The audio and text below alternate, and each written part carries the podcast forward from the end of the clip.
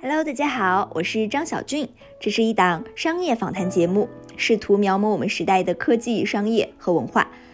在逆全球化的时代背景下，企业家呢正在做出截然相反的选择。他们在更早期就展露出更强劲的出海野心，而且第一站就希望占领高地美国。这对于过去的中国创业者来说，几乎是不可想象的。在这个新时代的交汇路口，我邀请了3位嘉宾，他们都是华人，在人生不同阶段前往美国，熟悉两边的文化面貌。而现在呢，他们正致力于帮助海外企业进入美国市场。听了这期播客，你会发现，在这个我们重新与世界建立连结的2023年伊始，世界变了，全球化也变了。Hello， 大家好，我是张小俊，今天邀请来3位非常重要的嘉宾，我们要探讨一个特别有意思的话题啊，就是中国企业家如何到美国去做一家美国企业。3位嘉宾分别是 Joyce、Sophia 和 Camilla。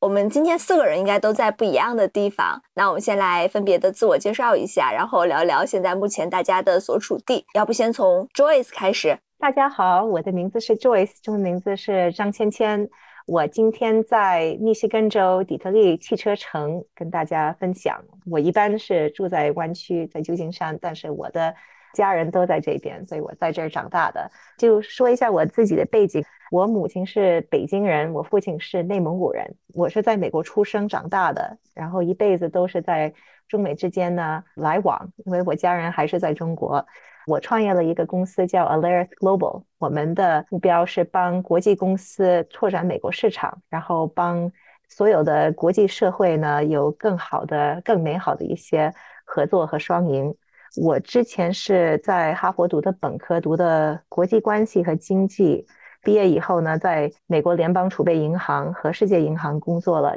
做很多这种国际金融和国际贸易的一些政策。我回到亚洲的时候呢，是为一些美国互联网公司，包括是一个美国团购网站 Groupon 和微软拓展亚洲市场，所以我也可以看到美国公司出海的时候可以摸到一些什么困难。我的商学院是在斯坦福读的 MBA， 在普林斯顿读的国际学位的一个硕士。毕业以后呢，就在硅谷连续创业者。很高兴认识大家，然后很期待今天的分享和论坛。太棒了。接着我们来邀请 Sophia 介绍一下自己，她也是老朋友了。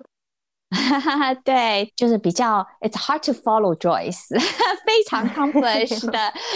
一位朋友。然后我跟 Joyce 也是朋友，从那个疫情的时候我们就开始认识了，对不对？跟小俊也是朋友。 Camilla 我也有听过她的 webinar， 所以很高兴跟大家再次一起聊一个我觉得现在非常合时的话题。我是 Sophia， 我是在上海出生，比较小的时候跟家人一起来了旧金山，然后就一直在加州学习长大，一直在高科技公司跟投资公司，现在在投资公司继续为像 Joyce 这样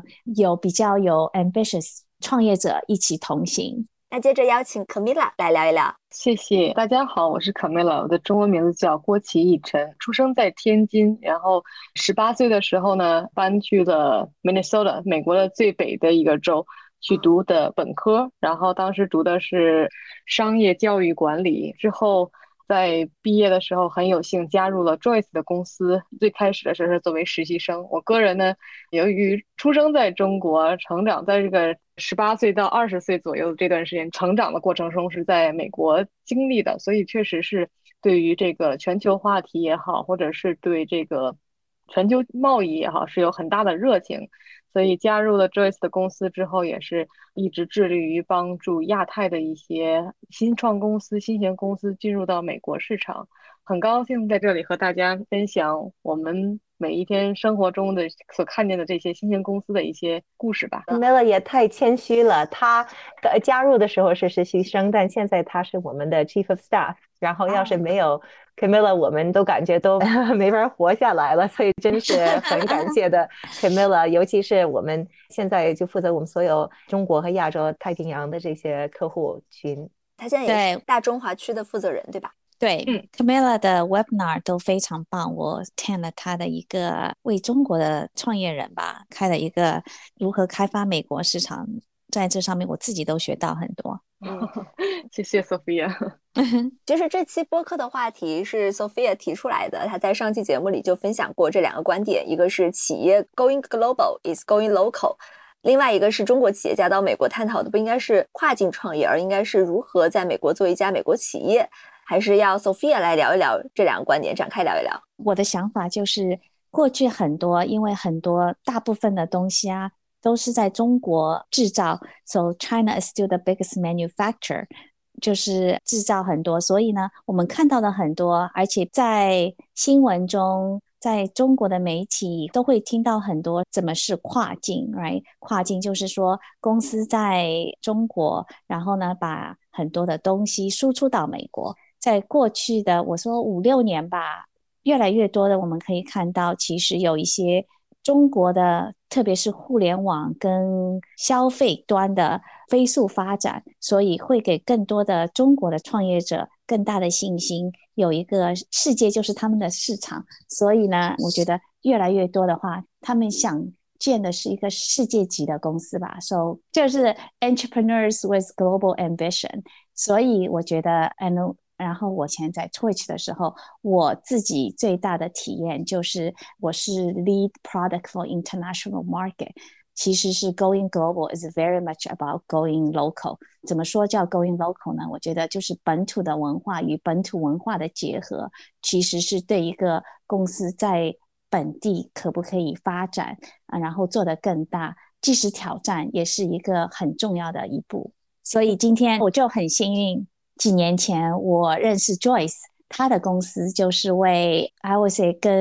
是怎么样对那些 entrepreneur 就是那些 founder 他们怎么进入美国市场，打开美国市场，她就是服务这一端。我觉得是非常特别呢，因为很多都是说从美国怎么去别的国家去发展，但是像他的公司我觉得还是蛮特别的，是为那些比较有 global vision 的一些 entrepreneur 怎么打开美国市场做服务，然后做咨询，还可以帮他们这很重要的一步就是 go to market， 怎么打开市场。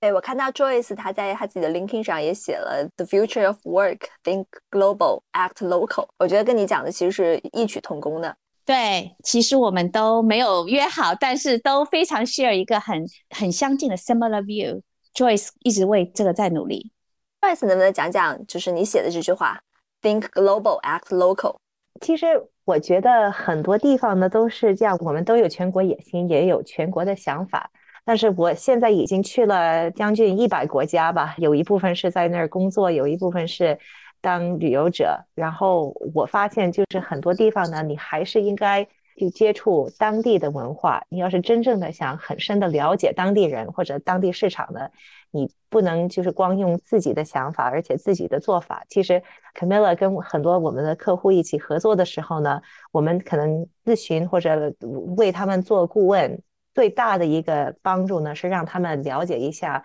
美国当地文化和美国工作的方式。其实我们现在在 Alaris Global 已经跟拉丁美洲、非洲、澳大利亚、亚洲和欧洲的公司都合作过，然后包括我今天还是在跟加拿大政府一个代表人在聊，然后他都说从加拿大进入美国市场也是很难，虽然呢这两个国家挨得很近，都是说英语，而且大家可能从表面上都觉得文化一模一样但是实际上是有很大的文化差别和法律差别，所以我觉得从一个加拿大政府代表人的角度来看呢，这也是一样的。所以我也想让所有的这些中国的创始人知道，他们可能觉得进入美国市场是难，但是其实所有国家从他们的角度来说进入别的国家还是很难，所以我们真的是要 think local。 我也让 Camilla 也分享一下这个，因为她之前也说过很多这个话题。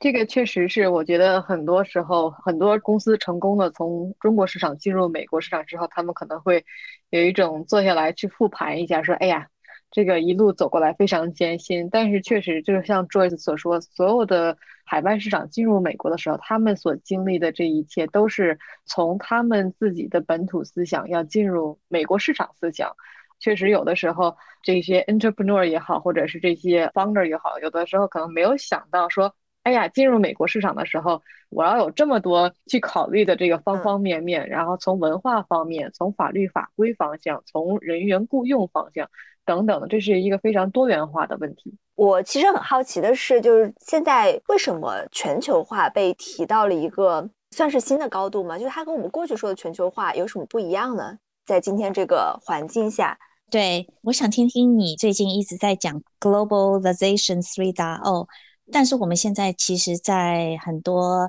媒体上也有听到 deglobalization， 那你是对这个有什么看法呢？deglobalization versus globalization 3.0。对，我先解释一下全球化 3.0 是什么意思，就是我们为什么用这个话题。因为呢，从我们角度来说，就是第一批全球化呢是属于很多都是从欧洲，像比如说英国呀、葡萄牙、西班牙这种国家去别的地区，然后呢是把这些资源挖回母国，这种是一种殖民主义。所以可能是英国人去了美国或者去了别的国家，像印度啊，包括或者非洲。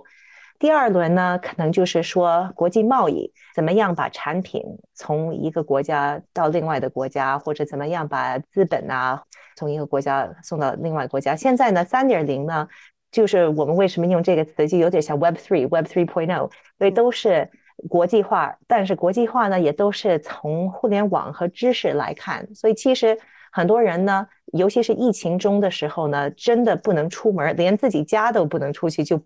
甭说出国了。所以出海呢是很困难，不是说你个人要出去，而是你的主意或者你的想法、你的产品、你的电子产品，就是从个互联网和高科技来说呢，可以出海。而且你可以从中国跟一个，就是招一个，比如说一个美国销售，或者从美国呢招一个巴西的工程师，或者从澳大利亚可以招一个以色列的人。这些是我们的想法，就是全球化 3.0 的一个可能和一个真正的国际的梦想。因为不仅是说从西方到东方，或者从发展国家到发展中国家，而是反过来了也可以。发展中国家呢，可以就是直接跟发展的国家或者西方国家接触和合作。但是呢，刚才 Sophia 也说了一个很重要的话题，就是说 deglobalization， 这个是为什么现在大家都感觉呢，现在全球已经开始可能就封闭了，或者很多这些全球化有点开始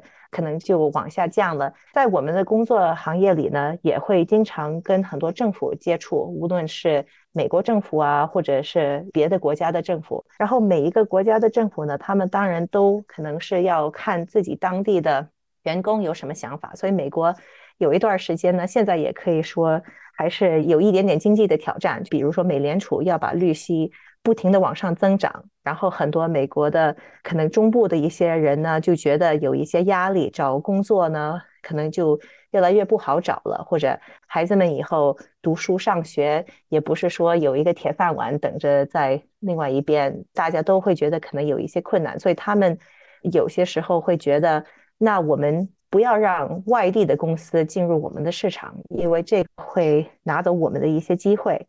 但是我们看出来呢，其实要是有一个国际化，可以带来双赢，就是国外的公司可以给美国的这些老百姓带来更好的工作，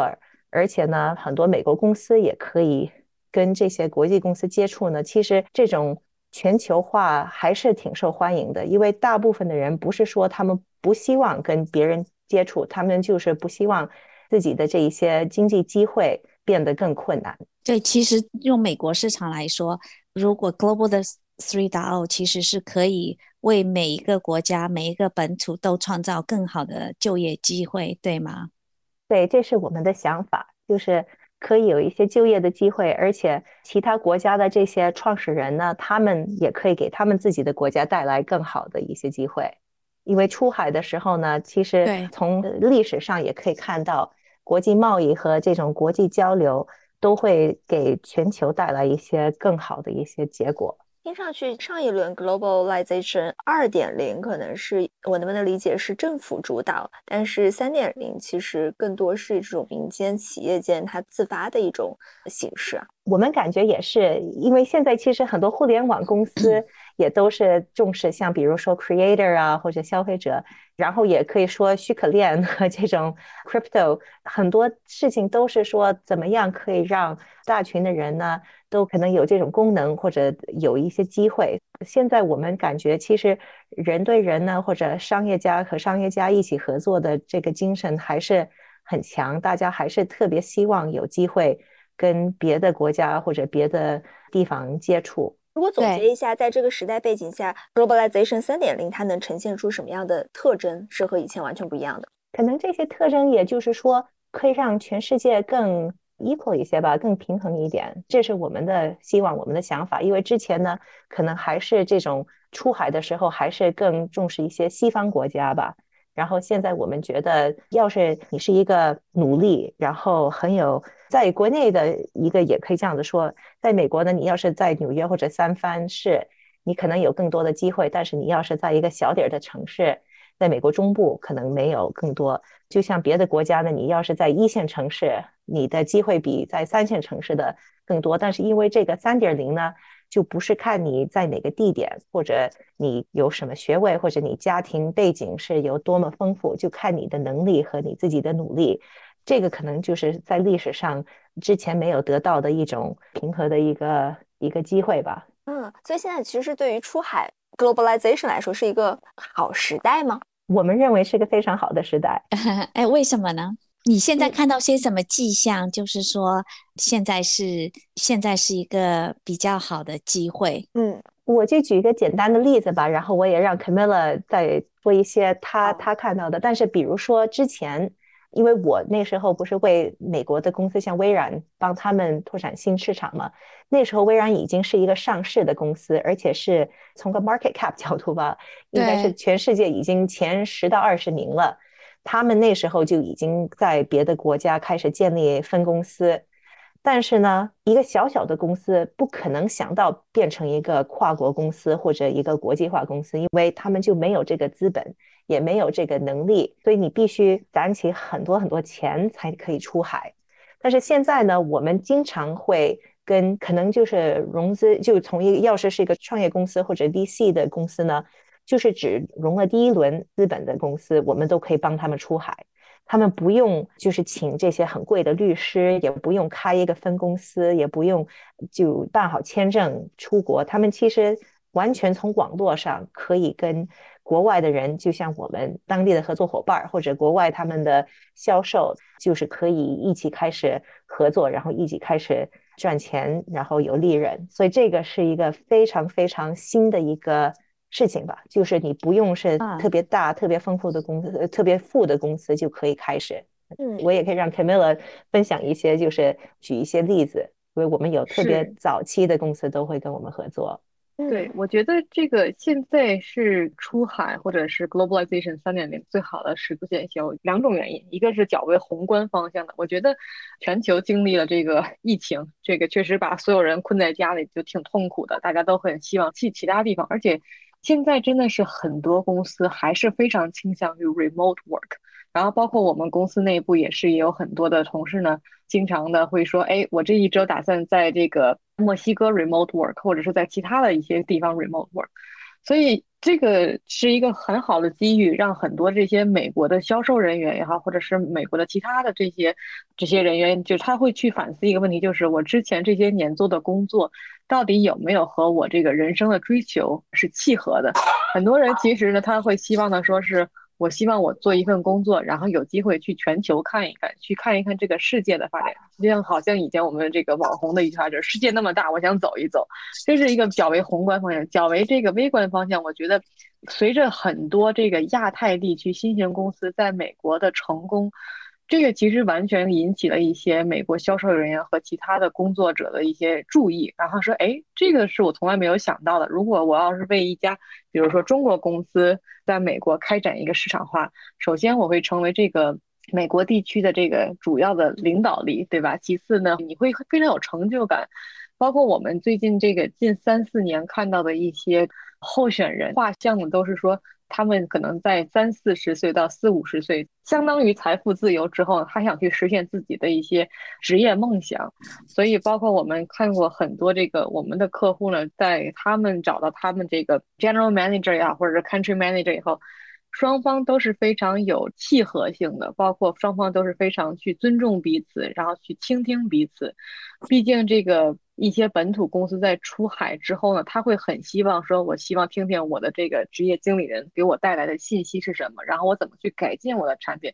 回到了 Sophia 说到之前的那个话题 Going Global Adapt Local， 就相当于当我知道本土化有什么反馈啊需求啊，我还是希望把它改进到最好。我有个问题，就是你们在与那些创业者接触的时候，我听到最大的差别是，以前要一个公司变成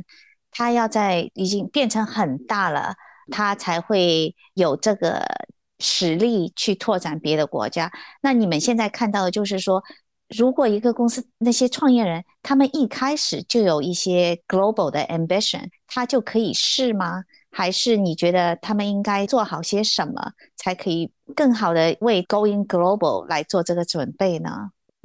这个其实也要看每一个公司每一个团队，然后也是要看行业，而且也要看可能他们母国。就举一个简单的例子，我们有很多以色列和新加坡的客户，然后这两个国家呢，虽然他们创始人呢都是很能干，而且学校非常好，教育特别好，但是这些国家市场都是很小，所以他们不可能变成一个特别大的公司，要是光对这个当地的市场。所以之前呢，以色列公司会去欧洲拓展欧洲市场，因为他们离欧洲比较近，然后新加坡公司可能会去东南亚。但是你想要是去欧洲呢，你要是去德国、法国、意大利、瑞士这些国家，每一个国家有不同样的语言、不同样的法律，而且每一个国家加在一起还不如美国市场大。但是他们之前呢，只是因为欧洲是离他们比较近，因为他们必须拓展市场的时候把团队移民到一个国家，然后开当地的市场。现在呢，他们就直接要跳过海，就跳到美国。新加坡呢也是一样的，其实新加坡去马来西亚或者印尼或者越南还不如去美国，因为新加坡人都会说英语，他们母语是英语，然后很多也会说普通话等等，所以他们来美国呢其实还更有优势。这是有一个比较好的例子，就是说从最开始一些公司呢就可以开始想起国际化，而且想起美国市场。但是还有呢，他们怎么准备，这个我们觉得有一个就是我们在内部爱说是 growth mindset 这种思想呢，其实也不容易，因为有一些地方呢，他们的文化就是先要比较保守一点，可能先要融一笔钱，或者有别人帮你已经把事情做好了，或者你要是找比如说一个当地的销售呢，只是按提成给他们钱，不是说给他们一个底薪然后再给提成。但是在美国呢，这跟美国的商业文化呢有点不一样，美国很多事情都是你必须先投一笔钱，你必须有受到一些风险，你才可以得到最好的一些效果。因为美国这个市场是很多可能就是来到美国的这些商业家呢或者创始人已经知道这个竞争对手很多，而且机会很多，但是你也必须奋斗，你也必须努力，所以不能很安全的做一些小小的动作，你必须做很大的一些试验吧，或者很大的一些 bet 才可以成功。我们这个新的趋势是从2020年以后开始的嘛，就是疫情之后，就在这几年它有什么新的变化嘛？就是在过去可能3年的时间，就是越来越强烈嘛，从客户端的需求来说，出海的需求。从我们角度是更强烈，因为有一些事情是变化了。第一就是大家可以看到国际化是越来越容易可以得到了，所以现在很多公司从开始就变成国际公司。但是第二呢，就是我们刚才说的话题，就是Think global, act local， 你必须让 local 的当地人也愿意接受这种国际的工作。但是像 Camilla 刚才说了，其实很多当地人呢，他们也觉得这是非常好的机会，所以其实很多美国人还挺好奇，还是挺愿意为中国公司或者印度公司或者以色列公司工作。他们可能之前都没想到，因为他们之前呢，只是在他们工作范围就是他们家门口，你最多开车可能开半个小时去上班，所以当然就是当地公司，就是美国公司了。有可能你是为一个国际公司在美国工作，比如说 Nestle 是一个瑞士的公司，或者 L'Oreal 是一个法国公司，但是他们在纽约已经有一个很大的分公司了，所以大家呢可能还不会感觉哦，我是为一个法国公司工作，他们就觉得我是为 L'Oreal 工作。但现在呢，很多 local 人的思想也变了，他们想哦，我不用光为一个当地的公司工作，我可以找到全球最好的机会，但是我也不想离开我家，因为我这儿有家人，我有孩子，孩子也要上学，我有很多当地的这些事情我要考虑。但是我要是能在当地工作，为一个国际公司，然后为一个更好的机会呢，那是更好。所以其实很多人的思想就变了，这不是说一个政策上的变化，或者说一个科技上的变化，因为其实我们之前已经有 Zoom 和 Webex， 现在呢，很多人的思想就是真正的完全变了。我觉得互联网的发展其实也是有个很大的推动，其实很多时候就是我们都说小孩子可能一直在网上啊怎么样不当面交流，但同时其实他也把人的距离在另一种程度上是拉得比较近了。举个例子吧，我就看像我儿子他 play video games 玩电动，但是他玩电动其实是 a form of hanging out， 就是跟他的一些朋友在 hang out， 就像我们以前去 park 其实是一样的，因为他们在玩电动的时候，他有些朋友在美国各地，他们都可以在一起玩，也是一种 form of hang out。 我觉得这样的话其实对人来说，他把世界的距离反而缩小了。嗯，对，尤其我觉得真的是因为这个远程办公嘛，然后就是从2020年，可能美国是从3月份进入了疫情，所以大部分的员工呢，其实都是在家里办公的，所以很多人其实意识到说，哎，其实我的工作在家里可以完成，那为什么我不可以就是为一个海外的公司提供一些服务呢？而且包括确实我们看到的一些现在新兴的一个 trending， 就是一个新的变化，就是remote 工作真的是很对这个 stay home parents 有很大的帮助性，因为确实有的时候早上要送小孩啊，或者是确实很多美国家庭有好几个小孩，对于这些家长的时间安排和工作发展其实是很具有帮助性的。对不起，我插一句，就是我今天早上还看到 Joyce 你 post 的 LinkedIn 一个 post， 我觉得对这个是一个 good testimony， 你把那个 LinkedIn 一个 Zoom 的 meeting那个 post， 然后每个人都是在 Zoom 上面一个 square right， 其实就是一个 equalizer， 不是说以前你一定要如果你开一个远程的会议，有些人是在 office， 有些人要在 remote， 那就是会有一个 physical 跟 virtual 的一个差距。但是如果现在大家都在 Zoom 的话，其实也是一个 equalizer， 因为每个人都是 virtual。对，就是无论你是高或者矮，或者你是在一个大公司很有钱的公司，可以让商务层帮你飞去看客户，或者你就是一个小小的创业者，一个小小的公司呢，你在Zoom看起来都是一样的。所以我们觉得这也是一个很大的机会。确实可能之前呢就是说招人吧，因为现在呢我们觉得尤其是在高科技公司，最最宝贵和最难找到的资源就是人，就是那个 human capital。 然后招员工呢现在越来越难了，尤其是跨国的时候，因为你要是从一个别的国家来到美国呢，你想 think local， 但是你要是 think local 你必须 hire local，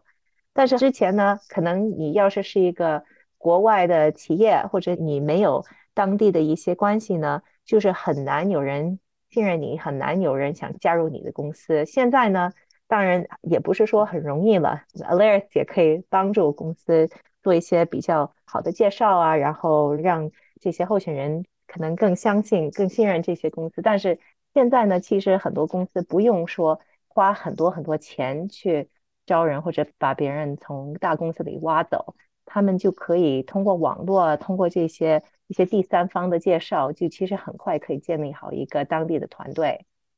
那我们具体说到中国企业去美国，他们现在是不是数量也变得越来越多了？在过去3年的时间，以及他们的阶段可能更小。对，其实从我在过去3年的工作当中来看，确实是中国公司的这个出海数量是逐年递增，可能最开始的时候呢，2020年从这个全球发展来说，可能大家还都在比较积极防疫，因为可能确实是没有很多的精力啊，或者是时间去考虑到出海的问题。然后后来从21年、22年开始呢，大家可能对于这个疫情放缓，包括说美国后来也出现了很多的这些机会等等之类的，所以很多中国公司可以开始考虑到出海问题。而且包括我觉得现在很多中国公司呢，其实他们确实是这个 think globally， 他们可能会觉得如果我可以做一个产品，不仅仅是说 beneficial Chinese audience， 不能说仅仅说我很针对于这些中国的用户，如果是我可以针对全球的用户，那它的收益其实是肯定比只针对一个地区的用户来说要多得多。所以肯定是很多情况下他们希望说，我如果能在比较早期走向国际市场的话嘛，那可能后面的发展也会很简单。我可以举一个例子，可能很多年前，这个是在19年或者是20年的时候，这个 Netflix 上当时有一个纪录片，讲的是这个国内的一个商人，主要是做这个玻璃器材类的，然后他当时收购了美国的 GE， 然后包括一些其他的这些汽车硬件类公司，所以他其实当时在国内做的已经非常壮大了，但是他进入到美国市场的时候，你看那个纪录片你可以感受到他其实有很多碰壁的地方。他可能说啊，我不要 union 是什么，在美国其实是在这种这个体力劳动工作上，其实很多公司还是有工会的保护，不知道现在国内还有没有这个工会这个说法，但确实美国是有这个东西。所以他可能会想的，我可以给你们更高的工资，但我们把这个工会撇开，然后我们就只有这个雇佣关系。但是美国这些工作人员他会觉得这个工会是第三方保障，如果说我出现工伤也好，我出现任何的这些工作问题也好，其实工会是一个第三方，可以介入到这个问题去调解。所以说在中国非常成熟以后，在进入美国的时候，他们真的是会带有一些中国的这个模式或者是商业管理的思想去进入美国。但相比我们一些现在所看到的客户要早期进入美国，他们其实在中国也好，或者是在国际上也好，他们真的是 think globally。所以他们是从第一天开始就在一个全球框架下来做企业。对，是的。那像中国公司到美国去遇到的常见问题是什么？这个我们探讨的应该是中国企业出海，还是中国创始人去美国做一家企业？我们可以就是两方面都讲。我觉得中国企业进入美国市场最早期的时候，可能他会想的是，我想雇佣一个销售人员。当然这也不仅仅是在中国的公司了，全球的公司进入任何一个市场，他们想到的第一点就是I want to generate profit， 我需要赚钱，对不对？他不可能想的是我要去在美国雇一个很贵的团队去做产品，肯定是希望先赚钱。但问题在于，其实美国50个州，对吧？我们现在还不说 Commonwealth， 还有这些其他的一些岛屿，50个州，50个州的州立法，50个州的这个人力法，所以就会导致这些 entrepreneur 这真的有的时候他会很头大。他说我之前在纽约州雇了一个人怎么样，没有任何问题，那这次我在犹他州雇一个人，为什么出现这种问题？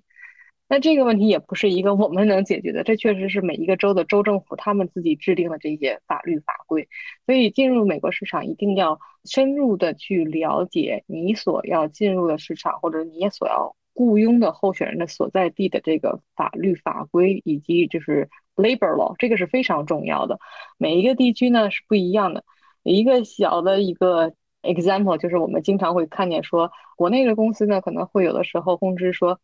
你明天不用来了，你明天不用来，这只是一个 one day notice， 对吧？但是其实在美国呢，它是有这个 notice period， 虽然这个 employment 是 at will， 就是说双方情愿下，对吧？你明天不用来，或者是你不要再来，你被 terminate， 你被裁员了。那么这个情况有的时候最少呢是10个 business day， 也就是2周的 notice period， 就是这个告知期。所以很多情况呢，确实是中国公司可能他的没有想过多，但是他触及的问题其实很深。然后包括说创建一个公司的时候，包括这个公司的管理也是一个很大的问题。我觉得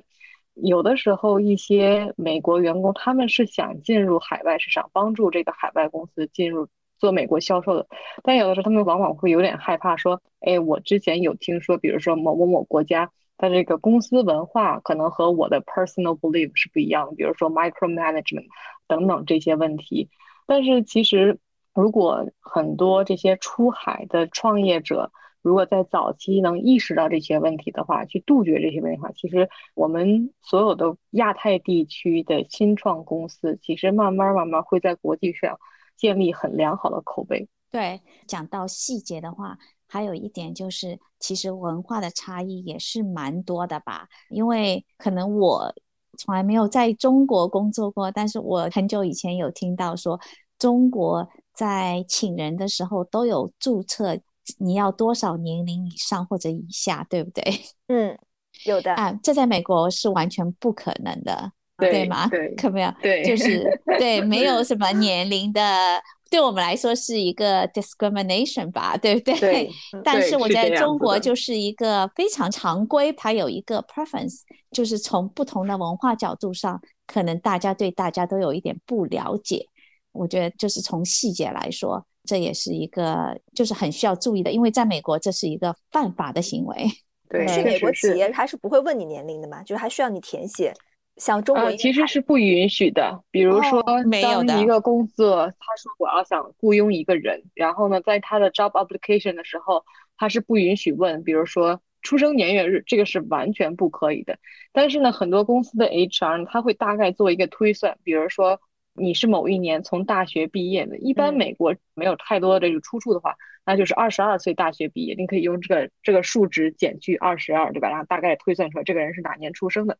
再用当时那个年去算出这个人的年龄。然后包括我可能听说国内在找工作的时候，有一些简历有一些公司会要求附照片，这个其实在美国也是完全不可以的，就是你不能说通过一个人的长相啊，或者是这个人的性别呀，或者这个人的就是其他的这些从外观你可以考察到的因素，然后去在想，哎，这个人到底是不是一个 qualified candidate， 这个是绝对不可以的。然后包括那个前一段时间吧，可能听国内也有一些讲说，对于女性候选人在国内面试的时候会问就是一些比较个人的问题，比如说有没有计划生小孩呀，或者是可能比如说这个候选人已经生过一个小孩了，包括随着中国这个2胎或3胎政策的放开，然后会有这些后续问题，说你有没有再打算生第2个小宝宝或者第3个小宝宝什么之类的。这个是在美国的这个任何50个州的法律法规的情况下是不允许告知。但是呢很多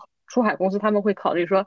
那我不想雇一个人，比如说我3月份雇，然后5月份这个人告诉我他去休产假。所以每一个州对于这种情况，雇主方的保护是，当你的员工工作1年以后，然后他们可以去享受这个长达6周也好，或者8周也好的产假 parental leave， 给爸爸或者给妈妈都可以的。而且美国也是很保护同性恋，所以现在在美国也是很多公司不分是母亲或者父亲，因为有些一家呢只是一个家长，有些是2个爸爸或者2个妈妈，所以一般要是有了孩子，你是代养的或者你是自己出生的，你都会有这种产期 parental leave。 对，没错，这也是为什么就是非常从几年前重大的一个变化，不再叫 maternity leave 或者是 paternity leave， 不再叫妈妈的产假或爸爸的产假，而是叫 parental leave， 家长的产假。所以就是不再性别区分化这件事情，这是最近几年的一个美国的变化，对吧？对，过去的5年吧，大概是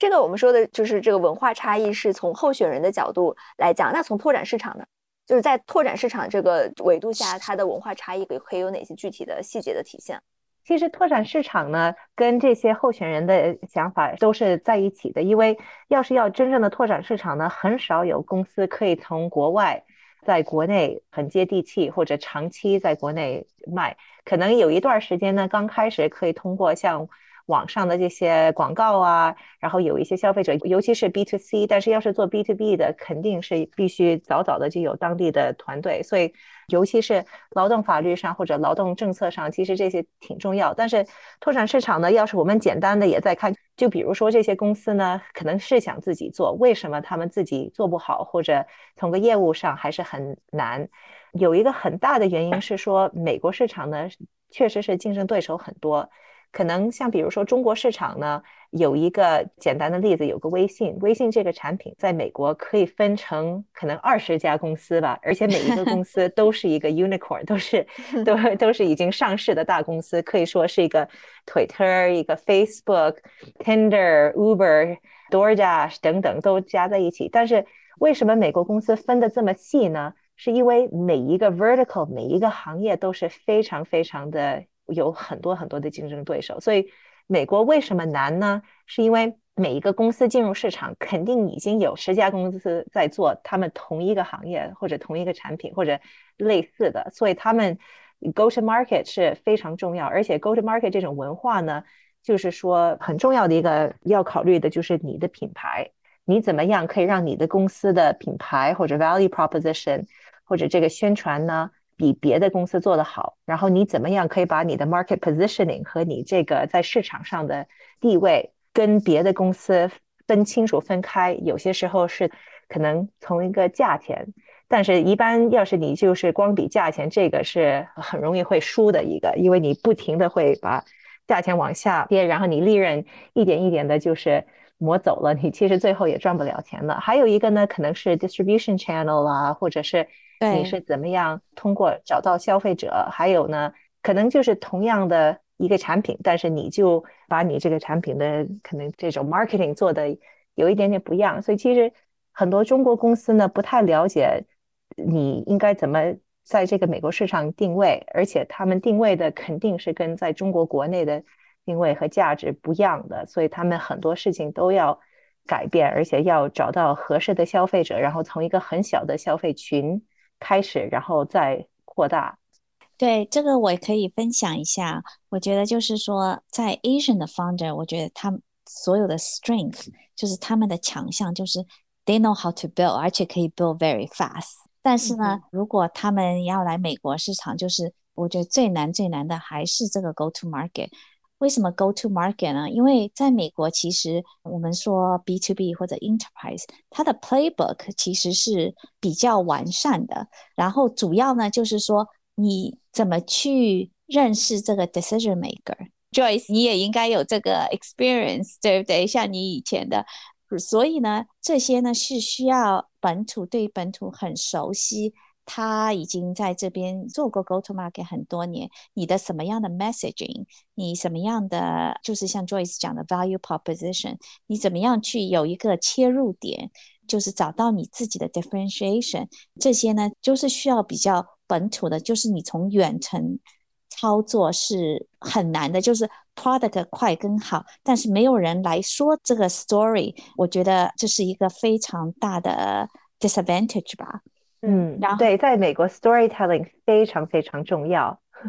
就是 marketing 和 storytelling， 而且很多中国公司或者可能就是国外的公司就觉得，要是我们产品好，大家都应该可以就是理解或者可以重视这个产品，所以我们不应该就是自己吹牛，就他们感觉是吹牛的，但是在美国这不是叫吹牛，而且你必须把公司把产品说的越大，你说的越广，然后把你的这个野心说出来，说的越丰富，大家还越愿意听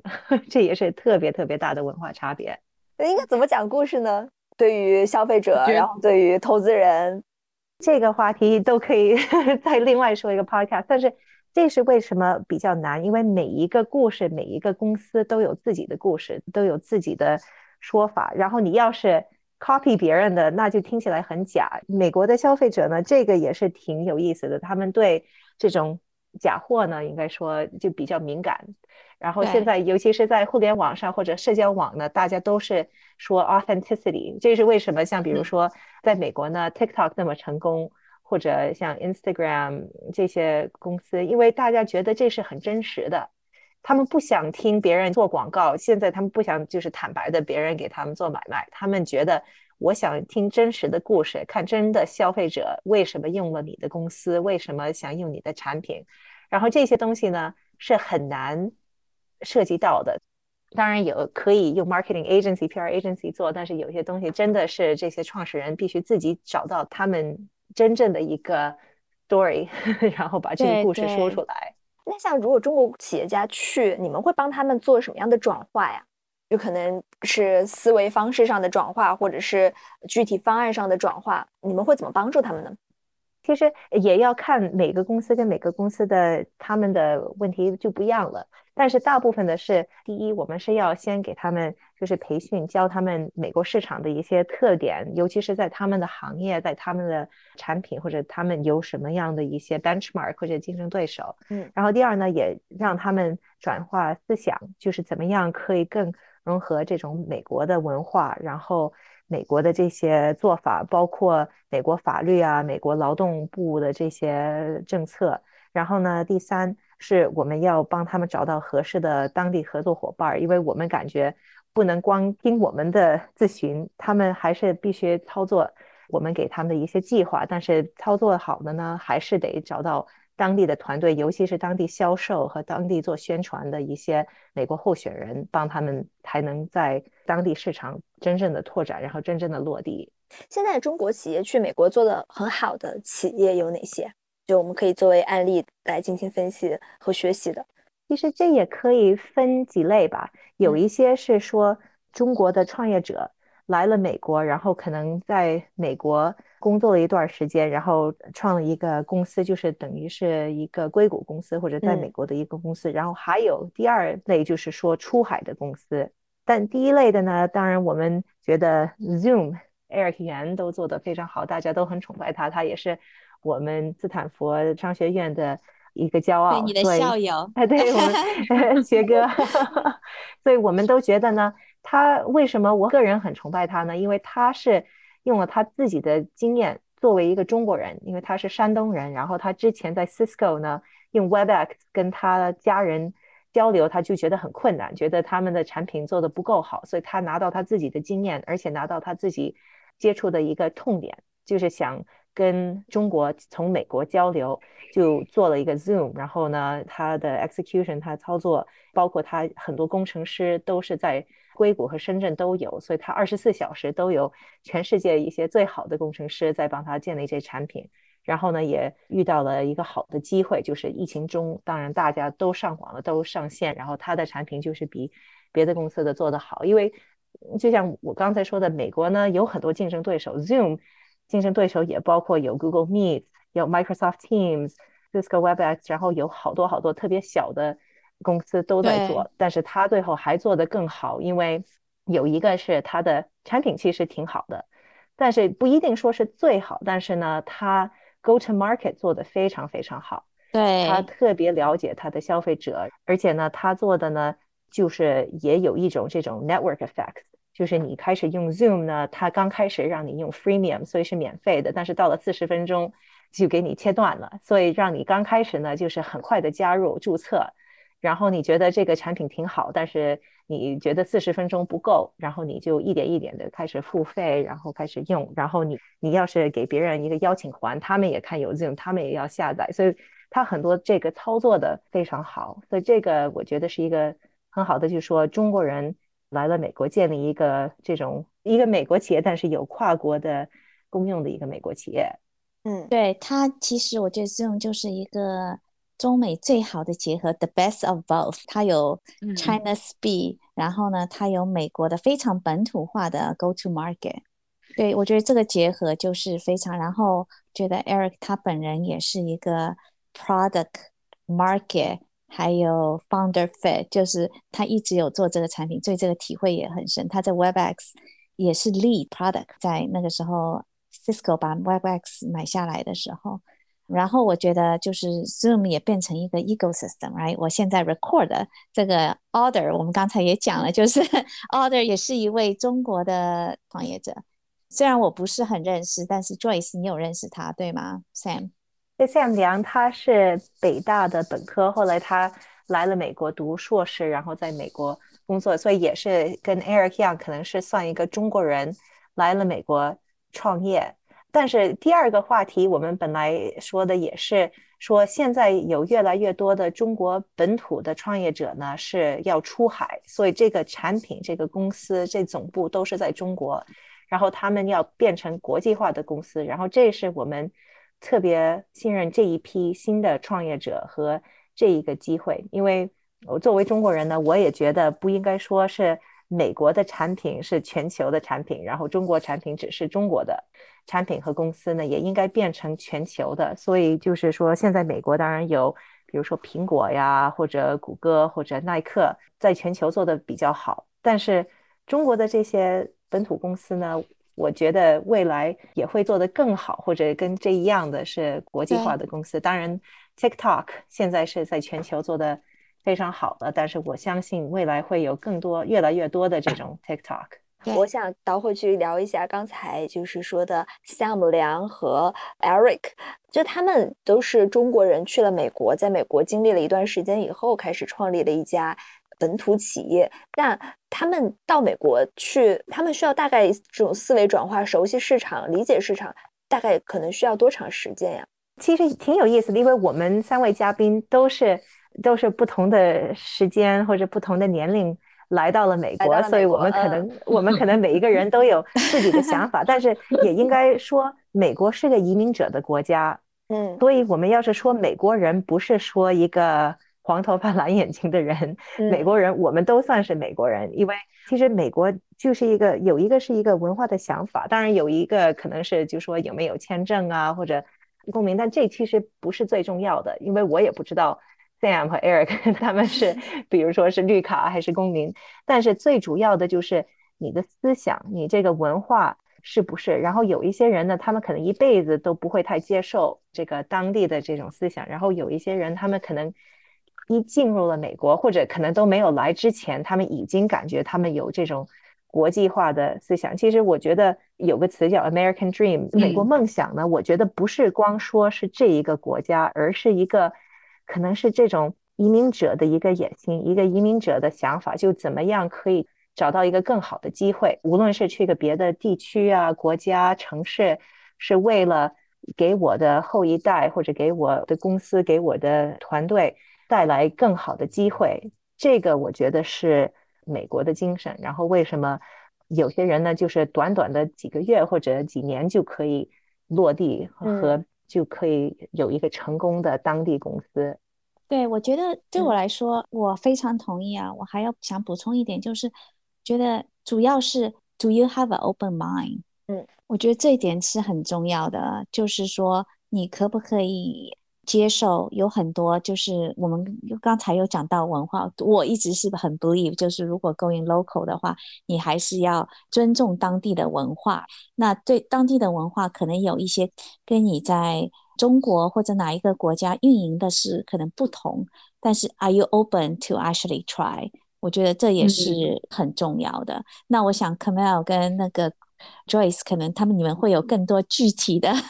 example， 但是我觉得就是怎么样比较 flexible， 想到如果你要变成一个本土化的公司，但你要请当地的人，但是你怎么把那个公司把你的 brand 融入当地的文化。对，我觉得其实很多情况下就是确实是可能有一些创业者在进入美国市场的时候没有意识到说我要快速的进入这个 American mentality 也好，或者是这个 open mind setting 也好，所以他们可能有的时候会还在继续他们之前在他们这个自己本国的一些运作方式，但是往往可能在第一个月啊也好，或者是第一个季度结束也好，他会意识到说，从数据上来看，其实我们的效果没有像我们之前的想象的效果这么好。那么这个时候其实就相当于像警钟一样，他会说就我现在所做的这些事情其实没有达到最好的效果，那可能这是一个就是 decision making pattern， 就属于我需要去改变自己的运营方式，或者我需要去改变自己的方式方法。我们其实见过很多海外公司进入美国公司的这些创业者们，其实他们都是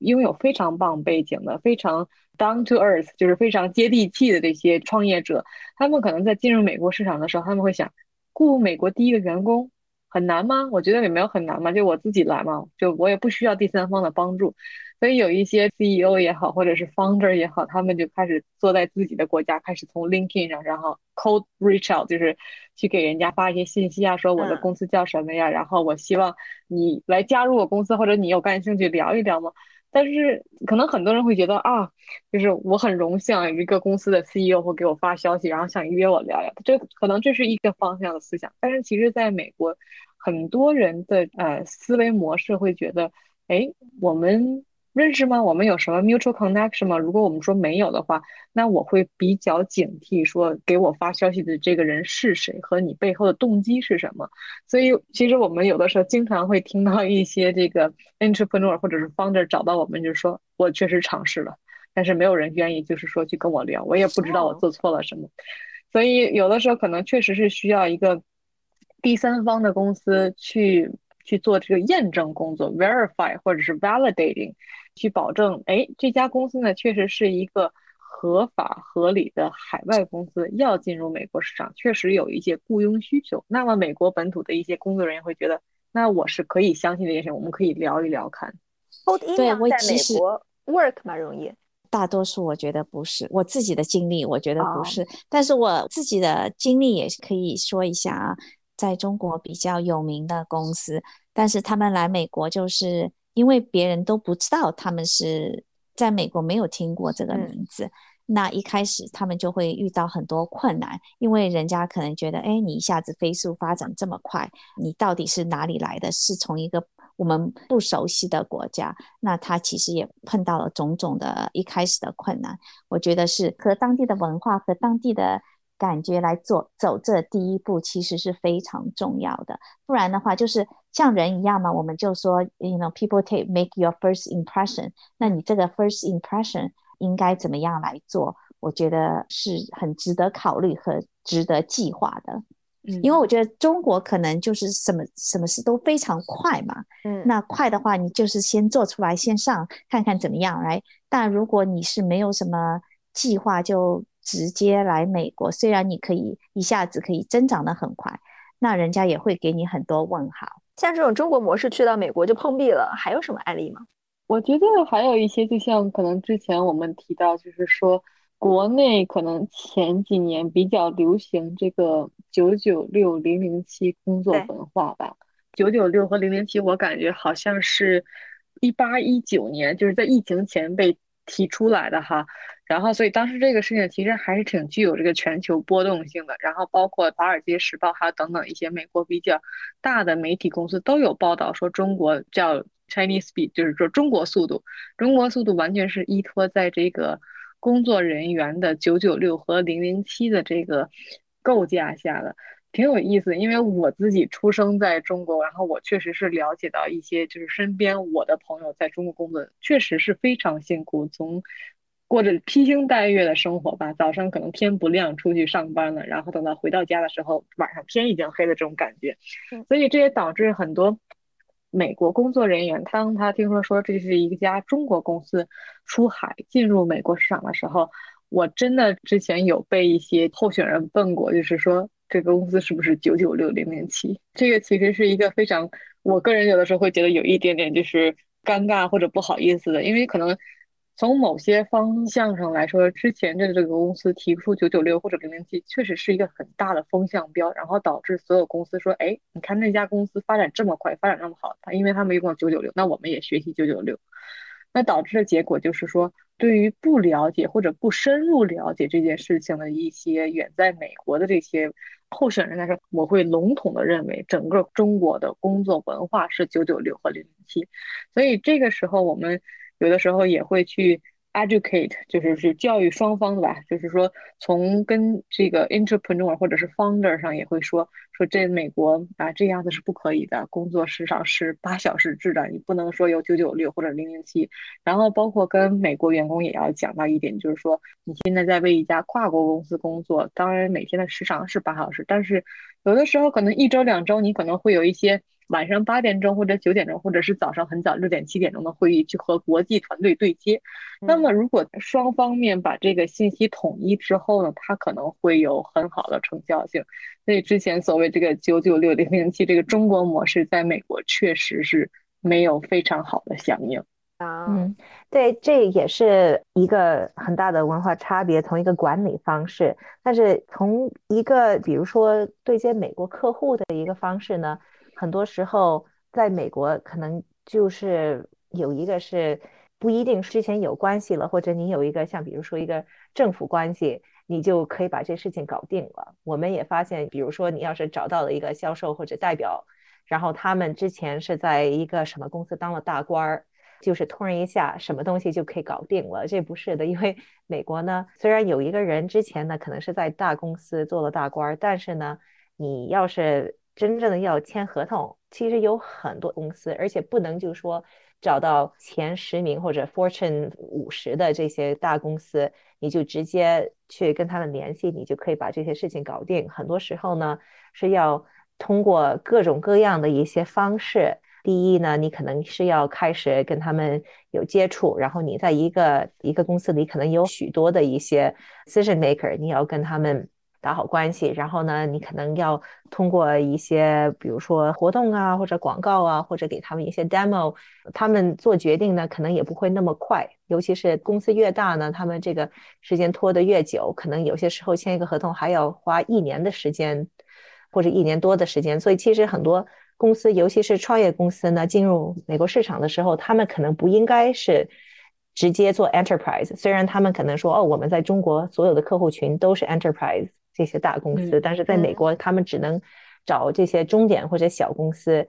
而且呢找到这些公司的时候呢，跟他们合作的时候，以后要是想去 up market 去 enterprise， 可能还要另外一个团队或者另外一个产品才可以对接这些客户。所以很多公司可能这种思想也要改变一下，他们适合的目标客户，而且这目标客户可能不是他们想象的客户。我听下来已经觉得非常非常的难了，就是那我们如果就是要去的话，能找到一个比较重要的支点是什么？就是要找到一个对的人吗？当然我们公司就说找到对的人，但不只是一个人，找到合适的团队是最重要。但是我们也要嘱咐大家说，这个英语有个词叫 silver bullet， 就是您的子弹，就这个词有些人觉得你有一个子弹呢你什么东西都可以搞定，这不是的。你把这个团队呢找好，也还是要管理好，然后也还是要给他们彩排好。而且你进入新的市场，就像创业一个新的公司一样，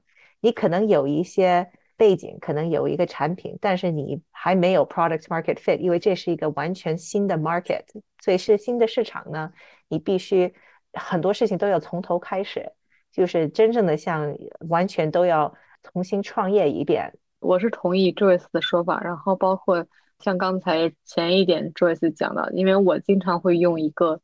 例子去举给我的这些客户们，就说现在你进入美国市场，你可能之前在你自己的国家的市场，你可能是一条大白鲨，你可以去拥有所有的 enterprise account， 但是进入了美国市场，你可能进入到了一个更大的一个 fishing pond， 对吧？这是我们经常举的一个例子。那你可能会要从一些 small medium business 开始，然后更主要的一点就是说，去进入到美国市场，还是要对你所雇佣的这些人要具有一定的相信力。不要说当你的员工说提起一些说 feedback 也好，或者是一些反馈也好，然后你开始说我到底要不要听他们的，我还是要更坚信于自己的。确实是 open mind 的，还有这个 believe someone else 确实是很重要的。我这个有一个问题啊，那我们刚才讲的就是说，从有一些现在早期的公司也有进入美国市场的机会，或者有个全球化的机会，那些其实然后我们现在又讲了，就是进入一个美国市场等于就是要把它看成一个重新创业的一个过程。那如果一个比较早期的公司，我们也有说有的时候你要需要 focus， so how you actually balance all these？ 这个其实是一个挺难的问题。我觉得 how to balance 包括这个完全就可能会讲到另一个问题，就是说 strategy planning， 这个确实是可能在你建立相当强烈的信任后，对于你美国雇佣的这个团队来说，真的是可能需要让他们去做一些管理上的决策，或者是让他们去帮你去想这个公司的发展。这是我的个人观点。对，有一些行业呢，其实从开始就必须做一些跨国的项目，像比如说我们有很多 fintech 客户， fintech 呢，而且他们 fintech 是可能是 cross border payment，所以他们从开始就要开始想国际化，因为你给力的最有用的一个功能呢，就是说你怎么样可以把钱从一个国家转到另外一个国家，或者把一个资源从一个地方转到另外一个地方，所以他们可能就是从很早的时候就要开始。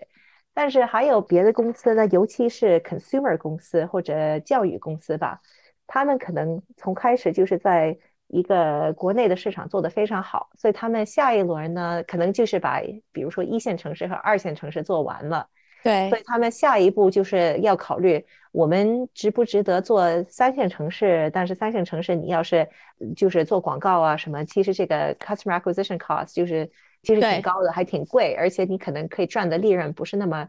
多，那可能第二步是去东南亚，但是你要是去东南亚市场他们也犹豫一点，就说但是虽然可能印尼啊或者新加坡有一些中国人或者有一些这个消费者的这个购买力啊或者这种习惯跟中国的老百姓一样的，但是你要是花这么多时间费这么多精力就是把你的所有的产品和语言和团队都建立在这些国家，那值不值得，这个市场有多么大，或者你已经要把这个翻译成英语了，就为了新加坡市场，那还不如试一试美国或者可能北美的市场。所以现在我们就看很多的创业者就有这种思想，就是一步一步的来，但是不一定说你从第一天就要开始有国际化，除非你的公司和你的产品和你的目标是有国际化的一个追求。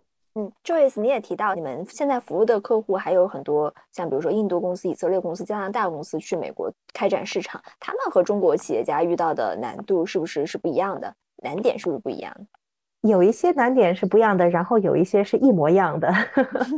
对，就我刚才举的那例子呢就是很有意思，因为这加拿大的公司呢我们也看到了加拿大的文化其实跟美国文化很不一样的，虽然可能从中国的角度来说加拿大和美国都是像一个国家一样都是北美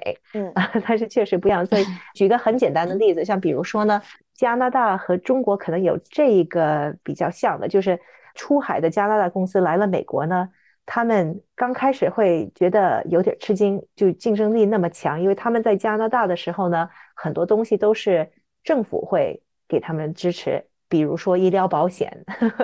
他们要是招聘员工医疗保险都是政府已经提供的，或者很多融资的时候呢很容易，因为比较好的加拿大公司呢很多时候都是可能他们读完了本科或者读完了博士，要是创业呢有很多政府的支持，政府会给资本，而且他给的资本呢就是等于是免费送给你。在美国呢你要是融资投资人呢你必须给他们一笔股份啊，然后反正没有东西是这么随便的，而且政府不会太支持的。所以这个呢从一个文化角度加拿大和比如说欧洲和很多亚洲国家都是一样的，他们来了美国之前可能大部分的支持很多都是从政府啊或者是那种从美国角度来说吧更有点非盈利的这种想法，然后来美国以后呢他们可能就觉得很多事情都很容易，比如说融资很容易啊，或者可以跟合适的人接触很容易，但是他们来了就发现其实美国很多事情都是特别资本主义的，你是要自己找方向自己做，而且你在你的母国你可能知名度很高，然后所有的候选人都是想找你我找工作，这个可能中国和印度有一点像，就是员工特别多，所以大家对招人的这个想法呢是不一样的，他们就觉得这个是肯定能做到的，很容易。但是在美国呢创始人都知道招人是最难的，比融资还难，而且不还难，所以这就为什么刚才 Camilla 说的很多话题都是关于候选人，因为在美国候选人是最主要的，就像我说高科技公司最缺的和最需要的资源就是人，就是劳动力。我就插一下哈，高科技公司其实它很多的 value 是在它的 talent human capital yes， 所以说硅谷的工程师什么都是非常 hot even after the layoffs。 中国到35岁就换一波对吧，因为人太我们35岁才刚刚开始吧而且不要看美国现在失业率在新闻上报的 layoff 很多，但是其实现在美国就是缺人，就是有 open job 对 appointments 非常高，很多很多公司都是要招人都招不到，所以其实还是说这个 labor 还是特别特别的宝贵。所以这个呢可能是一个文化最大的一个差别。因为从美国外头的这些国家呢，尤其是他们要是已经在当地做得非常好了，他们就对人接触的时候有一种态度，就是我是为什么要招你。但是大部分的美国当地的人都是看着他们说，你凭什么要招我所以这个就是有很大的差别，有些时候。哦，对，让我想到就是我记得也是有一个中国公司在中国做得非常好，后来出海去了美国，然后他们就觉得美国的员工特别的事儿这个确实是，我觉得可能这个是一个市场供需关系吧，考虑到中国人口众多嘛，因为你的就业岗位是一个固定数值，但是每一年随着这些毕业的人啊，或者是随着找工作人，他的供给是一直在往上增加的，所以每一个岗位都是非常具有竞争力的。而美国其实这确实就像我们刚才说到，就是是一个这个 land of opportunity， 就是一个机会市场，完全就是说本土有很多机会，包括现在海外市场注入了很多新的机会，所以导致就是说候选人其实更强烈的是说，我要去看这家公司和我的这个 mission and value 是不是一个匹配。然后包括我们就是近些年看到的很多很成功的这些候选人当中，在最后几轮都是手里拿到就是说2到3个 offer， 然后去看说，哎，到底哪家公司是我未来长期发展对我的个人职业发展有帮助的。所以可能这个确实是这个市场供需关系是不太一样的。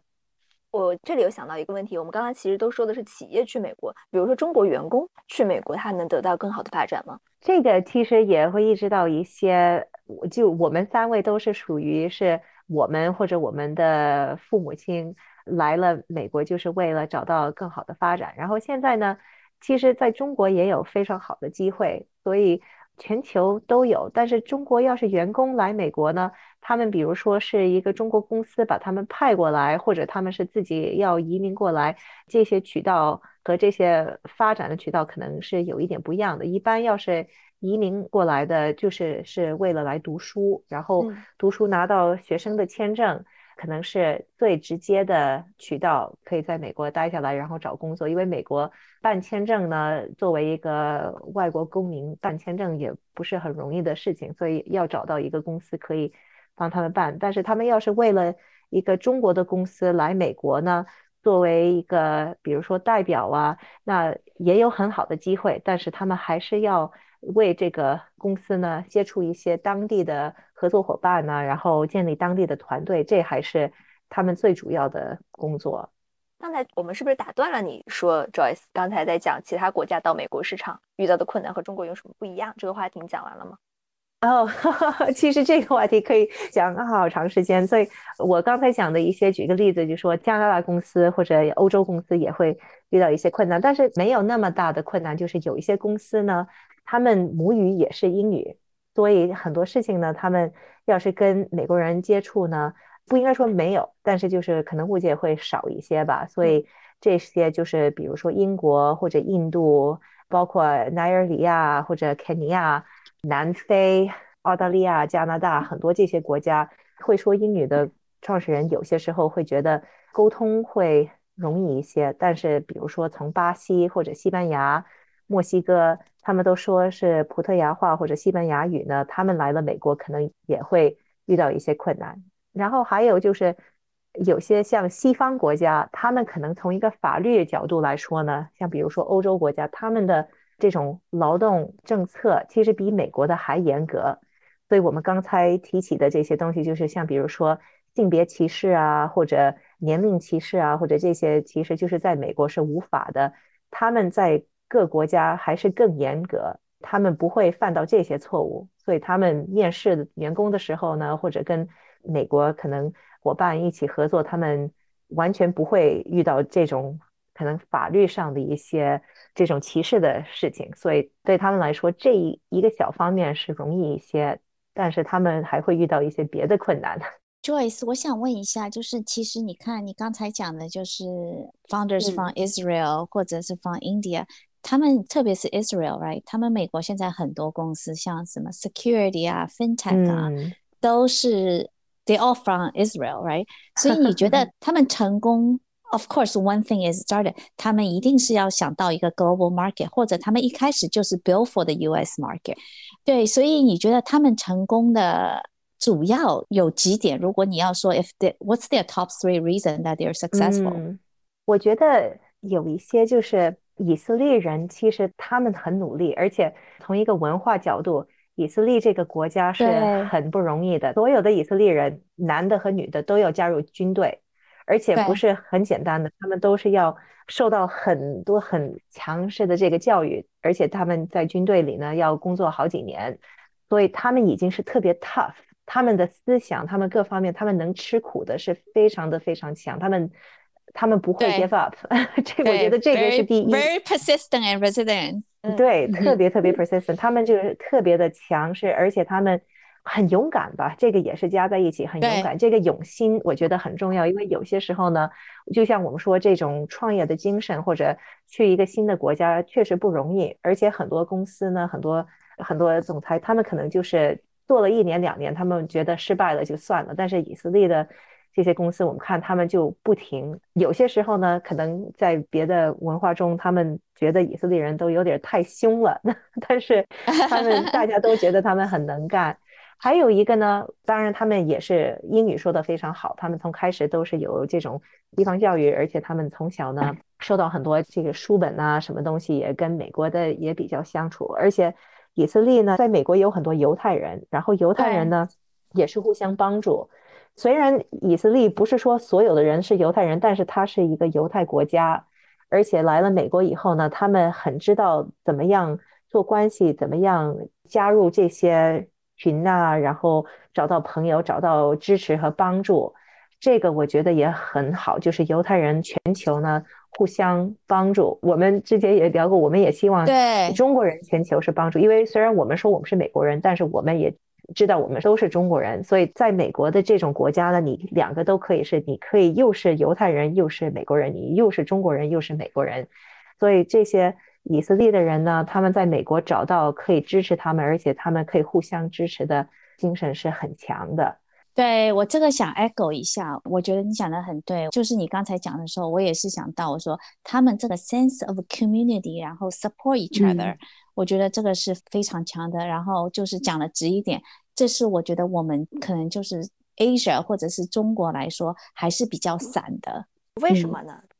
这也是我这几个月在聊的问题嘛，Joyce， 我们也有聊过，我觉得其实我们需要一个这种很 positive 的 community 来支持大家，为什么我也不知道啊，我觉得可能的背景，其实对我来说就是背景还是不同，因为刚才我们上次也有讲过，小俊，我跟 Joyce 是 little bit in between， 我们是有一些 in between culture， 然后呢还有一些就是比较在很多的同学会，什么北大同学会啊，什么也是，我觉得在美国也是很大，但是呢我觉得互通可能就是缺少了一点吧，至少对我来说，像我的就是kind of in between culture 的话，我的互通可能对在中国可能一直到大学或者是高中以后再来，就是互通可能还是比较少一点。 Joyce 也是这样是吧？中国的这个圈子和你们这种 in between 的圈子不在一个圈子，也不一定，其实我在美国也有很多中国朋友，但是我觉得呢就是可能有一个，其实也是因为在全球犹太人确实很少，而且他们在历史中呢受到了很多歧视，而且受到了很多很多的难过的一些过程，所以他们可能就是必须团结在一起才能生活，真正的他们要是没有这样子，他们很多就是不能到今天这一天了。而且以色列这个国家呢也是从历史就第二世界大战，这个国家是第二世界大战以后建立的国家，而且他们不停的会就是别的中东的国家还是很反对以色列，所以可能有一部分是他们的文化就是必须团结，你必须积累在一起互相帮助，因为你要是不互相帮助呢，不互相保护，那你真正的会失败。可能我们作为中国人呢，因为中国这个国家也很大，人数也很多，比如说你在中国的时候呢，大家不会认为哦我是中国人我就应该互相帮助，因为人那么多，但是来了美国呢，其实中国人是算少数民族，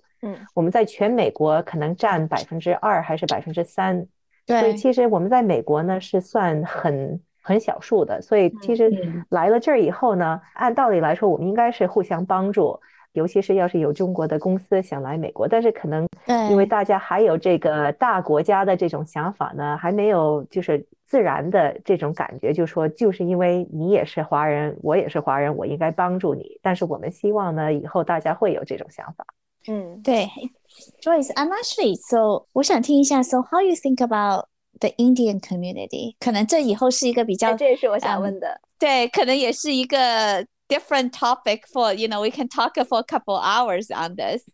Yeah, what do you think about Indian community? 因为我觉得你也有参加他们就是比较 open 吗？对，因为我们有很多客户都是印度公司，而且在印度的创业者呢，在硅谷做得非常成功。他们确实是互相帮助，但是我发现他们更是在美国的印度人会互相帮助，也不是一定说他们在印度，因为这个跟中国一样，他们人口呢跟中国差不多，而且呢他们在当地呢可能竞争力也很强，就是大家感觉你要是考上好大学呢很难，有很多的竞争对手，或者你要找到好工作，但是来了美国以后出海以后呢，他们真的是互相帮助，我就觉得很服了他们，因为现在美国很多就是最优秀，而且在大，尤其是高科技公司这些总裁，很多都是在印度出生的，而且移民到美国，然后来这儿呢，他们都会互相帮助，所以我觉得我们也是，而且都有 accent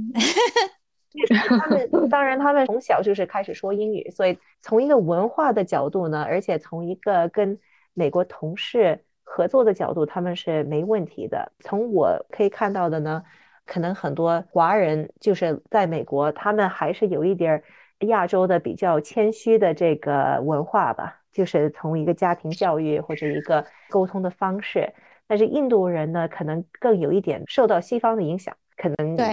有一部分是因为他们之前也是英国的殖民地，所以他们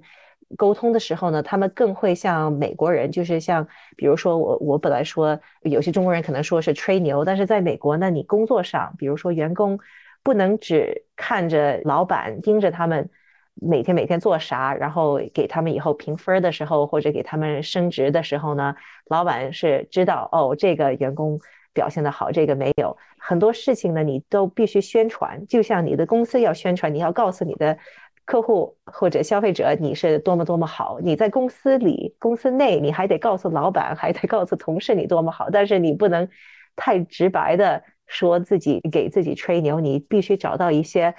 各种各样的方式。我觉得这些 soft skills 这个软经历很多时候呢对中国人来说，因为跟中国文化是完全不一样的，还是比较难学会。但是印度人呢，因为他们的文化更有西方的影响呢，他们就是可能从小就更会一些。有没有可能对于这些不一样的国家去美国创业有一个难度指数的排序啊？这个我觉得这个问题它其实难度，我觉得这个东西可能没有办法去用一个指数来去衡量吧。但是其实每一个公司所自己经历的这些创业过程或者是出海过程都是非常困难的。可能有些人他的困难所在就是说我的产品很好，但是我的市场不足。有的人可能是我的市场很好，但是我的产品还没有完全的去研发出来，所以每个人经历的这个过程啊，或者是困难指数都是不太一样的。对，我很同意 Camilla 说的。我觉得中国的公司很大的优势是他们产品非常好，然后像 Camilla 刚才举的这例子，然后 Sophia 也说，不仅是产品好呢，但是他们速度很快。所以你要是产品不够好呢，你可以马上第二天再做一个改变，做一个很大的或者很小的改变呢，也就可以做这种裁派呢，是非常非常的快。中国公司非常非常灵活，所以这是他们最大的优势。可能比如说一个法国公司，就举个简单的例子，法国公司可能动作没有那么快，可能当地的员工呢，因为我们要是觉得中国有996或者007，美国可能是9点到6点，但是很多时候欧洲呢就是9点到4点，然后周末你甭打扰我，然后我暑假的时候我要休2个月的假所以可能欧洲呢就是有可能他们就是说不会像中国这个速度那么快，但是他们的优势可能是他们这种像我刚才说那种软能力，这个 soft skills 强一些，所以从一个管理的角度来说可能有一些优势。而且现在因为在美国成功的呢，不仅是要产品好，然后你操作也好，然后你可能也有这野心，但是你很主要的一个，因为这是一个不仅是一个资本主义的国家，但也是一个人和关系的这种社会，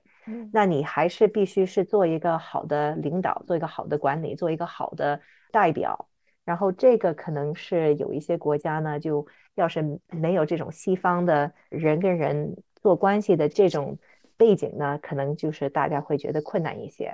那现在去美国创业，你们看到的比较好的方向和机会有哪些？其实我们看有各种各样的方向和机会都有因为美国毕竟还是全世界最大的市场，而且有任何的事情要在这儿卖或者在这儿做都有， B2B、B2C、 金融、物理、化学等等，其实各行业各种的这个规模都有。我觉得就是我们像以前讲过的，可能就是15年前就是只是卖一个 software， 但是现在是每一个 industry 都在有一个 transformation 的过程，就是说它可以变成 tech enable。 其实美国有很多产业它其实还是一个比较老的经营吧，他们都可以需要通过科学或者通过那个技术，通过 high tech 把它重新再 transform 一下，这所以机会还是非常多的。你们整体来说鼓励中国人去美国创业吗？或者说当然是分两个，就中国人到美国去创立美国企业和一家中国公司出海去美国，你们整体来说鼓励这两件事情吗？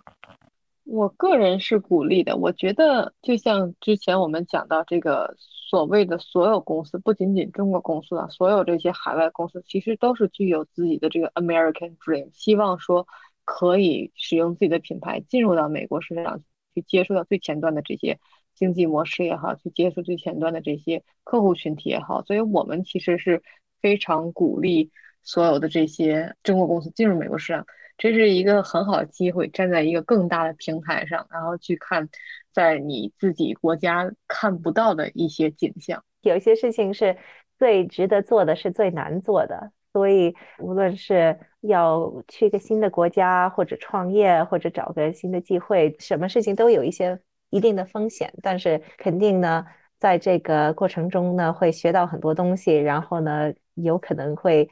发财啊，或者会有很好的结果。所以我们当然是很支持和特别鼓励，我们知道非常难，所以我们其实也是很理解，但是我们希望呢要是有当地的帮助，或者我们要是能支持或者帮助呢，我们也希望他们会更成功，或者成功的性还更高。对我来说，就是如果你看中国的那些过去的还有以后那些高速发展，我觉得其实如果做一个大的公司，看全球的那些大公司，它一定是一个 global 的公司嘛，所以我觉得如果你是一个创业者，不管在哪里，你要想做一个大公司，我觉得一定需要这个 global 的 vision。 那美国还是一个非常大的市场，所以我觉得机会的话一定是有，一定是很难，就像 Joyce 跟 Camille 讲的。但是呢我觉得就是如果你要做一个非常大的公司，我觉得从一开始作为一个 founder 就是一定是需要有一个 global 的 vision 的。如果是中国人去美国创业，有哪些美国的 VC 是比较乐于投资华人的呀？我觉得就是一个好的 founder 都是乐于投资的，我觉得跟他从哪一个国家来是没有关系的。对 Sophia， 我记得你也是做了很多关于 Asia 来美国的一些就是非盈利性的这种事情对吧？对，我其实跟 Joyce 谈过很多次来，我们怎么应该把亚洲的中国的创业者，不管他是出生在美国或者出生在中国或者出生在别的国家，怎么把他们聚集起来跟一些方的联系。因为我觉得如果我看我们的印度朋友或者我们的 Jewish 朋友，他们有这样的 ecosystem， 我觉得我们都可以有这样的 ecosystem 去支持全球的亚洲的创业者或中国的创业者跟投资人，就让我们一起把这件事情做起来。如果一个中国人想去美国创业，或者是一个公司想扩张去美国，他所需要的最重要的三件事情，你们能不能分别说一说是什么？从你们的视角。最重要的三件事情，第一是先想好自己的进入美国市场的这个最终目标是什么，然后其次是一定要了解当地的法律法规，最后一点就是建立一个比较全面发展的每个市场。 marketing 真的是很重要，我觉得看到很多很成功的公司，但是因为他们的 marketing 做的比较缓慢，所以其实导致有一点给他们的公司发展拖后腿。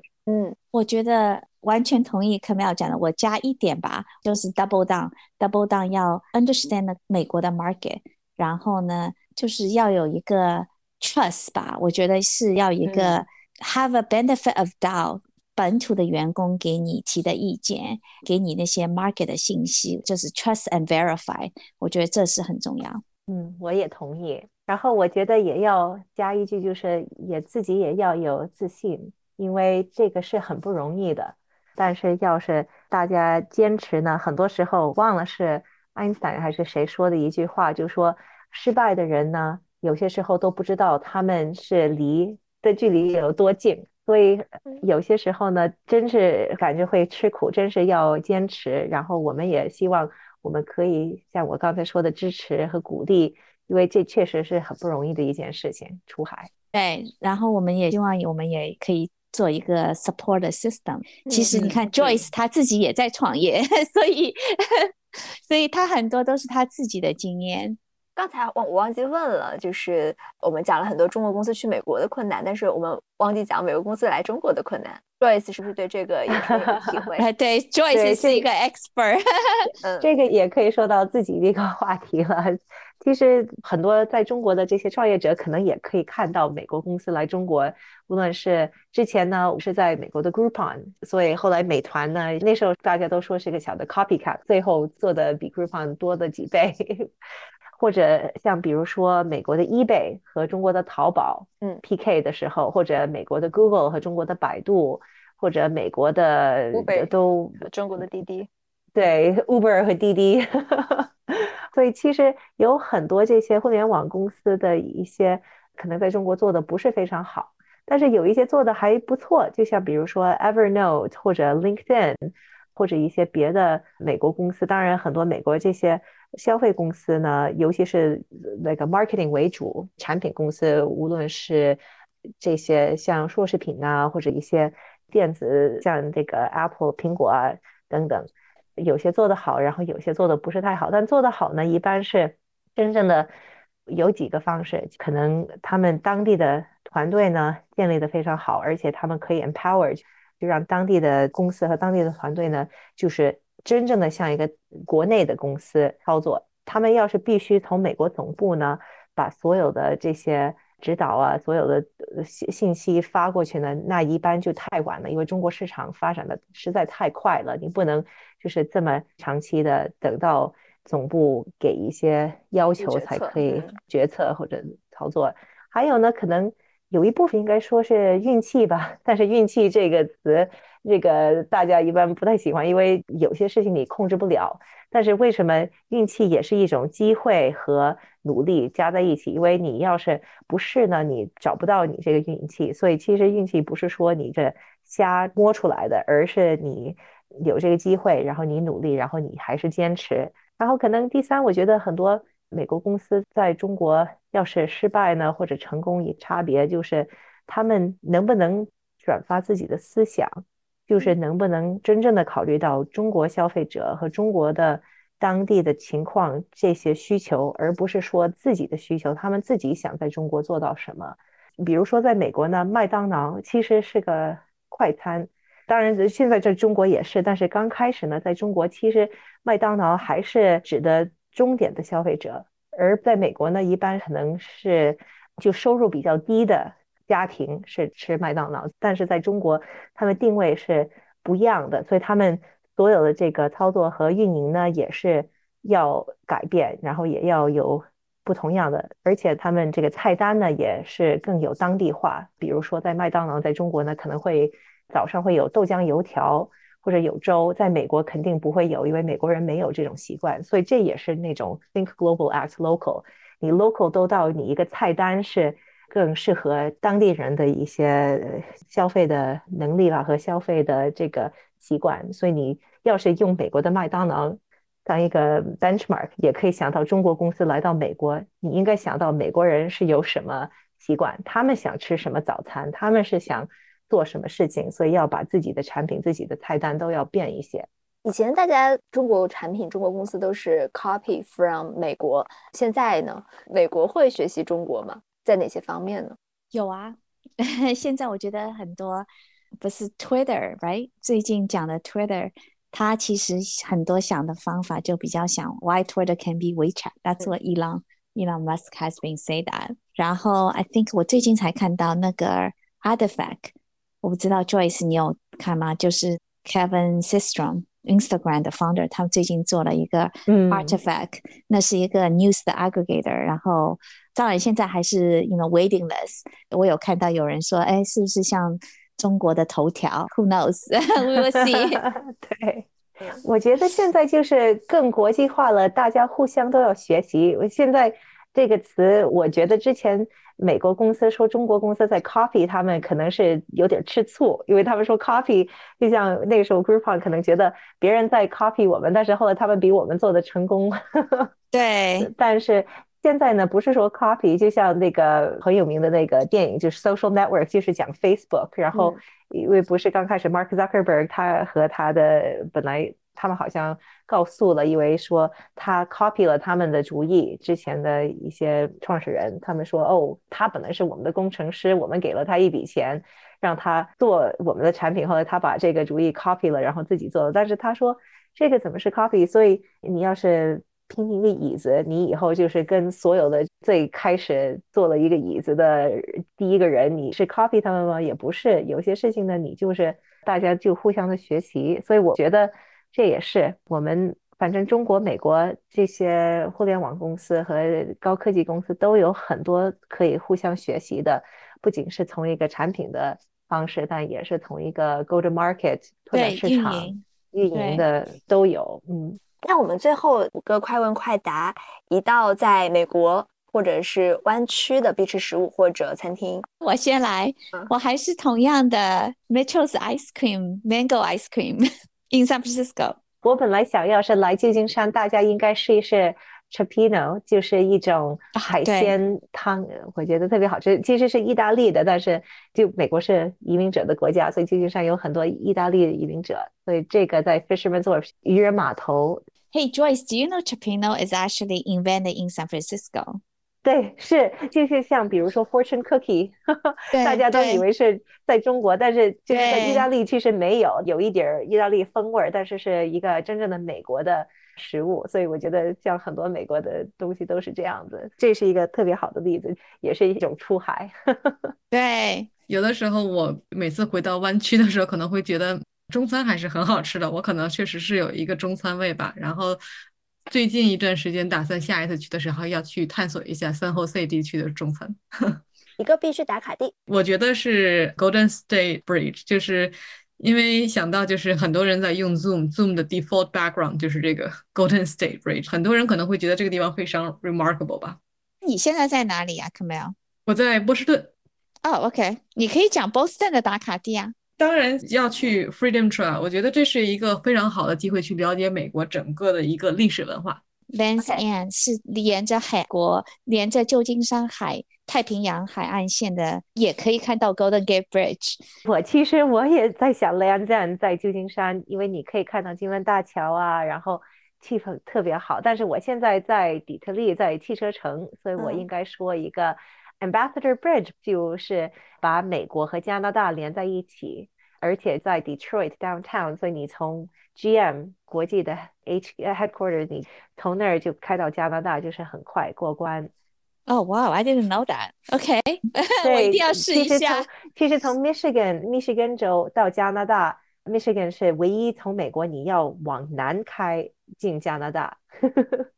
很多人都不知道、啊、OK 对，不知道你要往南才能进到加拿大，因为虽然加拿大在北边，但是加拿大有一部分就是在美国的南边，就是在 Michigan。 一个少有人知道但必须知道的美国文化知识点。我可以说一个硅谷的，我觉得 learning to unlearn， 用不同人的角度看到未来。我说一个 Midwest 吧，毕竟因为在这个过去的6-7年是住在 Minnesota 嘛，就是communication 有很多种，当然 passive aggressive 是一种，所以有的时候就是中国人讲听话听音嘛，所以有的时候当听到一个就是一个和你不太熟悉的人对你的一些 feedback 或什么的，你可以自己深度的想一想 self reflect， 然后看一下它具体的这个意义在于什么。在美国呢，像比如说壁上写的 In God We Trust，但是其实 In God We Trust 或者美国的 Pledge of Allegiance 说 One Nation Under God， 这些就是说上帝之下，或者这种比较基督教的一些说法呢，其实不是说从开始就有，因为美国呢从开始在 Declaration of Independence 和 Constitution 里都是有 Separation of Church and State， 所以信教的和国家是分开的。但是这些东西呢都是从 Eisenhower 和第二世界大战以后美国政府才把放在这个钱上和放在国家的这些国画里，所以其实这是比较新的一个 development。 一本必读书以及书中的精彩观点，我最近读了 Life 3.0、非常值得读一下。他是一个 MIT 的一个教授，讲了对 AI 的一些看法跟探讨。我觉得现在 AI 是一个很好的 topic， 我推荐 It's called Life 3.0。我一般读书更倾向于 leisure reading， 所以可能读的东西和工作不是很相关了。但是我真的是个人非常喜欢的一本书是Crying in H Mart。 我自己本人是一个比较 foodie person， 尤其在16、17、18岁的离开家自己一个人在美国成长，所以这个书中的很多对话就会就是 ring back to my brain， 就是这种 Asian mom and daughters conversation。 所以当时去读这本书的时候深有体会，然后确实是读的时候会有这种想念家人的感觉。我也是非常喜欢这本书，是我女儿送给我的。我还没读呢，我应该读。但是我本来记得我看网上有个 review， 大家都说这书非常好。我挺喜欢一本书叫 Sapiens， 这是有就是说历史上人是为什么这样的，然后我觉得大家读了会更深的想，我们就是比如说从政府或者国家，或者就是从最早的猴子到现在，我们是为什么 evolve， 为什么文化到我们现在的这情况。然后还有一个，要是有就是国外的公司想来美国呢，我觉得读一些美国的这些小说还是挺有意思的，因为你可以看到美国人美国文化真正的重视什么样的一些事情。像比如说 Mark Twain 写的书很多都是特别有意思，这些小说呢，或者还有一些像比如说叫 The Great Gatsby 吗？ Great Gatsby 对F. Scott Fitzgerald 写的，或者 Steinbeck 写的书，很多美国的这些小说呢跟别的国家可能不一样的，就很多都是有这种像创业或者有一些追求的这个感觉。所以很多的这些书里呢，无论是要是小孩或者年轻人或者成熟人呢，他们都是有一种梦想和追求。所以我觉得这种书读一读呢，也会给大家一个更深的了解，对一些美国人的思维。对，喜欢了不起的盖茨比。了不起的 Gatsby， 对对对，这个对我忘了怎么翻译，了不起的 Gatsby，Great Gatsby，Great Gatsby。现在美国有潜力的创投或者商业机会，现在 AI 非常 hot， 所以我是深信，就是像 Joyce 刚才我们也讲的 ，there's a lot of opportunities， 我觉得还是非常多的 opportunity。我觉得各个领域吧，你怎么样去 tech enable？ 我主要讲的一个就是最近跟一些朋友在讲，就是美国现在做一个是一个 wealth 跟 asset 的 transformation， right？ 是从那些 boomer 60岁以上，就是将近退休的那些 boomer 那个年代的人，他们呢都准备退休了，但是很多人他们用了一些很多 business， 他们这个呢都需要一些人来继承。这个 total asset in this is about 7 trillion